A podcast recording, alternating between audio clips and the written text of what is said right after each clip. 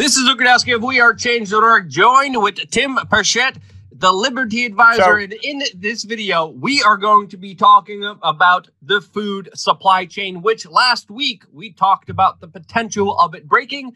And now it looks like that reality is becoming more possible as we have another article here by Bloomberg that says Americans on cusp of meat shortage with food chain breaking down. And of course, one of the biggest companies in the United States that is a part of the supply chain, Tyson's Food, is now coming out and its chairman is saying that the supply chain is in fact breaking. And the company even put out a full page advertisement in the New York Times, in the Washington Post, and the Arkansas Democrat Gazette warning that, of course, this will have huge ramifications and effects not only on the farmers that are going to be left without any kind of work or livestock to sell, but also particularly on the consumer. As of course, there is a breakdown, not only because of the entire crazy situation that we're dealing with and many factories being shut down because workers are getting sick,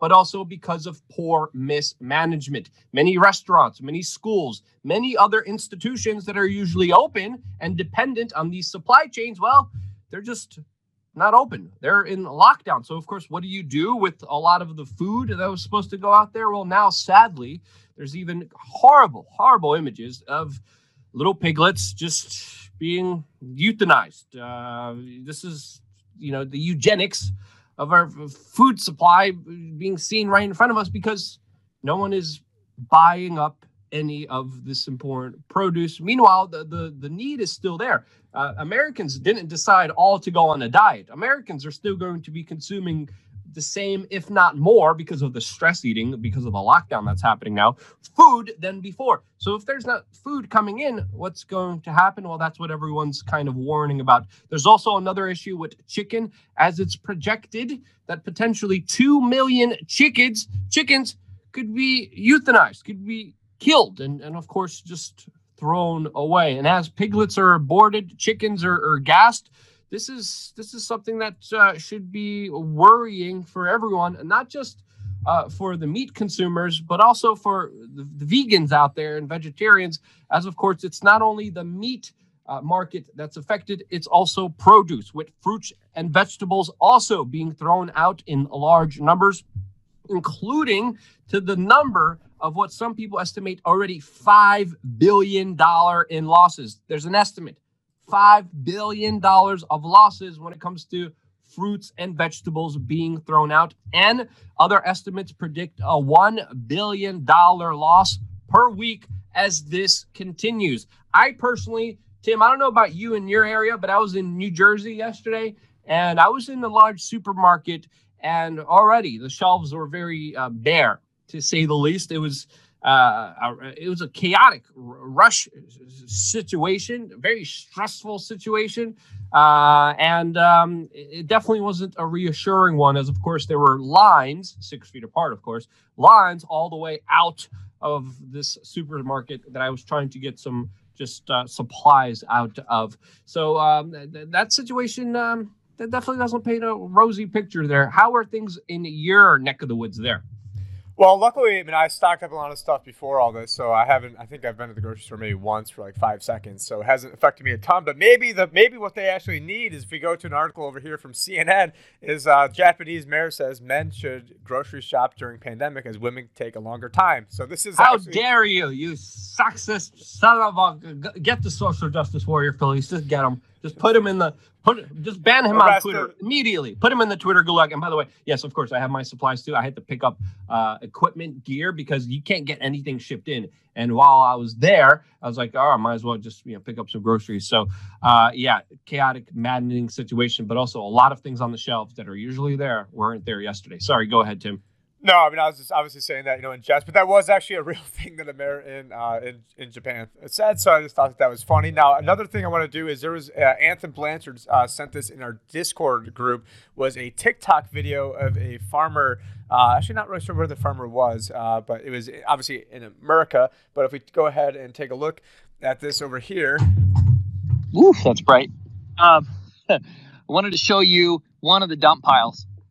Um, and a lot of people again are asking, well, why are you dumping? Why are you dumping? Why are you don't not donating? The supply chain is broken, guys. Nobody wants those onions. I can give them away for a penny a pound and no one will take them. That's how much extra there is in the supply chain today. When you close every single restaurant, when you close all the restaurants, you change the whole supply chain. That road, that freeway uh, with the bridge that goes over the river, that bridge is out. If the bridge is out, you can't get the stuff from the farm to the city. And that's essentially what's going on right now.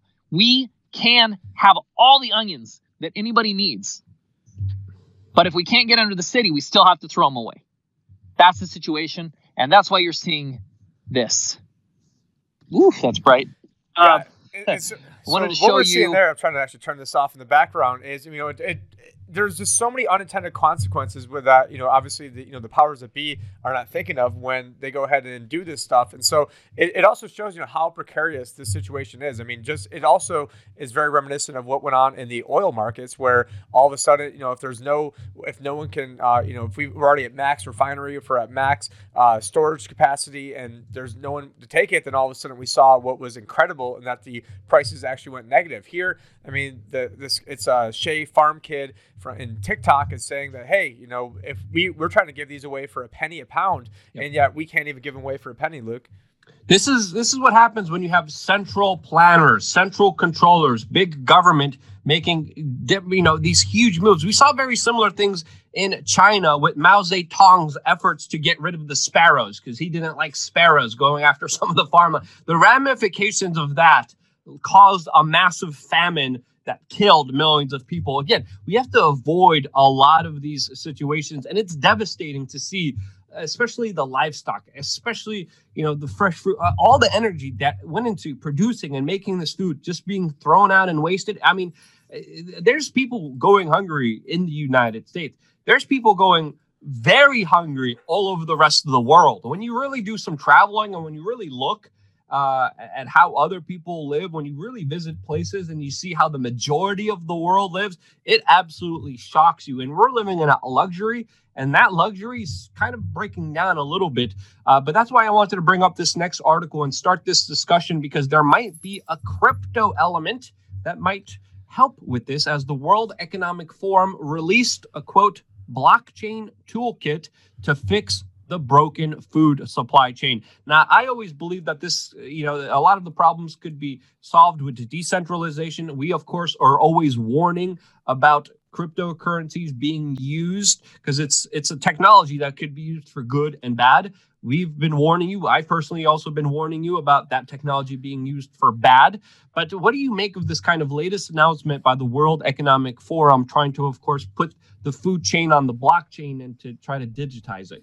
Well, I'm glad you did bring up that first point that it can be used for bad because we're always getting people down in the comments saying, "Oh, you, know, you guys don't understand the greater implications of this." And like literally, the very first time I ever made a episode devoted to Bitcoin was talking about the negative use cases that it could be used. You know, and we've talked about the digital dollar and, and universal basic income and how we're going to tie this into social credit. Yeah, when Bitcoin was first coming out, no one even knew what it really was. Me and Max Keiser, I was asking Max Keiser, who told me about cryptocurrencies, you know, way before it was in the popular di- uh, dialectic. I was like is this a new world order currency? And of course, there's there's positive and negative negative effects to any technology. Uh, but but this is a kind of interesting one that raises the, the, question: Where does this one side on? Because again, we do have a problem. The, the, the blockchain technology is a very effective technology. Could it potentially help here? What do you think? Well, actually, about a year ago, Walmart actually forced all of their food suppliers to go to the blockchain. It's something that not too many people are aware of. And I did have a family member who, uh, well, actually, I've got two different family members. So one who is involved in the, you know, in uh, in the, the produce field, I guess you'd say, and, and he told me that yes, Walmart did contact them and said that they all had to go to the blockchain. Now, the reasoning behind this is let's say you have uh, like a salmonella outbreak, uh, uh, you know, down here in uh, in Tucson, or actually it's not Tucson, it's, southern Arizona is actually a hotbed for growing uh, growing lettuce in America. I forgot the exact little town. Doesn't doesn't matter. Anyways, uh, what is going on? So let's say you get a salmonella outbreak, and all of a sudden Walmart's like, oh crap, you know, we've got to go throw away every single head of lettuce in America. Well, through the blockchain you can actually much more efficiently pinpoint uh, and say, okay, you know, it actually came from this field. This field's trucks went over to these stores in these states, and then now we can then just get rid of those uh, that produce as opposed to having to throw away everything in the entire country. And it's not only just lettuce. I mean, it could be, you know, it could be chickens, could be any sort of outbreak that's going on because it would be almost impossible to track that down given the old world technologies. But given blockchain, you could do that much, much more efficiently. Now, I'm not really sure how it could help fix this situation. I'm sure that there are ways that it, that it could help the situation. Uh, but in, in terms of other use cases for the blockchain. I mean, there, it's much much more than people just you know uh, trying to you know trade around fake money back and forth. And I and I wish that I understood these other use cases before, well, but I. Yep. Well, they're talking about the problems of paper bills and phone calls and documents, and they're saying put it all in the blockchain, let it all be done that way, just like kind of cryptocurrency works in a track, trace, and database society. Many people need to realize many cryptocurrencies, including Bitcoin, there's a ledger, there's a record of everything that happens, of everything that transpires, of every little uh, transaction that happens. It's all public, available for a lot of people to see. There's other privacy coins like Monero where it's very difficult uh, to do that. But don't worry, Amazon is working and actually breaking encryption on breaking a lot of uh, you know hidden secret cryptocurrencies as well. You, the NSA has been you, tracking it since 2011. So yeah, uh, yeah, yeah, The, the IRS is starting to pay more attention to it. People need to realize that again, just like any technology, just like the internet, it can be used for amazing uh, you know, wealth of knowledge and information that you can't get anywhere else. Or it could be used to promote uh, consumerism and a bunch of people just like fapping and like promoting e-girls and destruction of our civilization with this kind of uh, slave that is just programmed to consume as much crap as they can as they're getting predictively programmed as we know that there's elements of that in our uh, online digital society that do that in a very effective way. But but but here, I, I would say you know initially I, I, think this is a good thing. But again, good things. Uh, good intentions are, or the road the road to hell is paved with good intentions. Yeah, the road to hell is paved with good intentions. I was going to make up my own Polish version of that. Uh, English is not my first language, just so people know.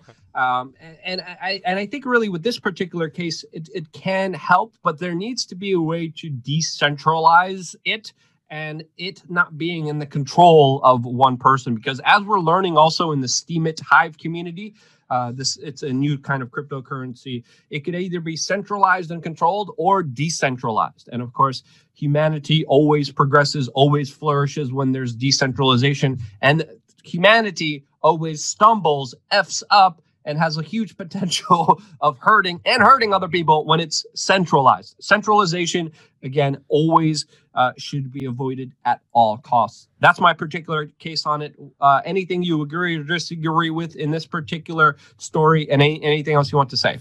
Uh, yeah, I'm just reading this real quickly right now, and it's saying that there's this whole pilot program, and actually one of these uh, pilot companies in here is the Saudi Aramco, so, which would be the most valuable publicly traded company ever, is one of the five companies that's getting in on the uh, supply chain blockchain. And lastly, here, this toolkit provides a step by step process and how to assemble an ecosystem of participants that will all benefit from moving some process to a shared distributed ledger and how to solve the technical and non technical problems. Included in the 80 corporate participants is Saudi Aramco.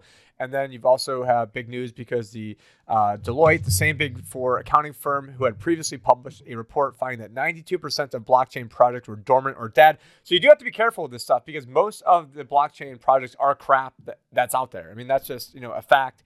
Uh, and so you need to be very, very careful. Do your own research. This is not financial advice. But lastly, the toolkit is designed to help executives and developers using any supply chain. It's targeting of the oil and especially the food industry is particularly pertinent. Yeah, lots of use cases. The stock chain, in my opinion, is probably going to be on blockchain very, very soon. Uh, lots of good things, but it can be used for good. It can be used for evil. All, everything is basically going digital already, and it's up to us to basically help steer it to the path of the good path. It's pretty much unavoidable that it's going. It's everything is going to be digital. That is not. We're not going to be able to stop that. It's just we need to then help direct it into the better, the better, uh, you know, choices that, that people have. But that's all I've got for today, Luke. I know we do have uh, you know, we're going to have some stuff about Bill Gates. So we do see over here Bill and Melinda Gates purchase $43 million luxury beach house in Del Mar, California, which appears that they must not be too worried about global warming going on. And boom, over here we've got. And they also have a mega yacht that looks pretty crazy. We're going to tease that video because there's a lot to talk about Bill Gates specifically. Uh, and of course, people using this situation to, of course, benefit themselves as the richest people in the world are actually becoming a lot more richer. And of course, everyone's getting screwed over. And again, just like you said, I, I definitely agree with you. I was going to make that point too. Technology is unavoidable. The best thing we could do is try to push for its decentralization and not centralization. That's a very important caveat. Stay tuned for more here on Changes News. Next video coming up, very important one about Bill Gates. Stay tuned.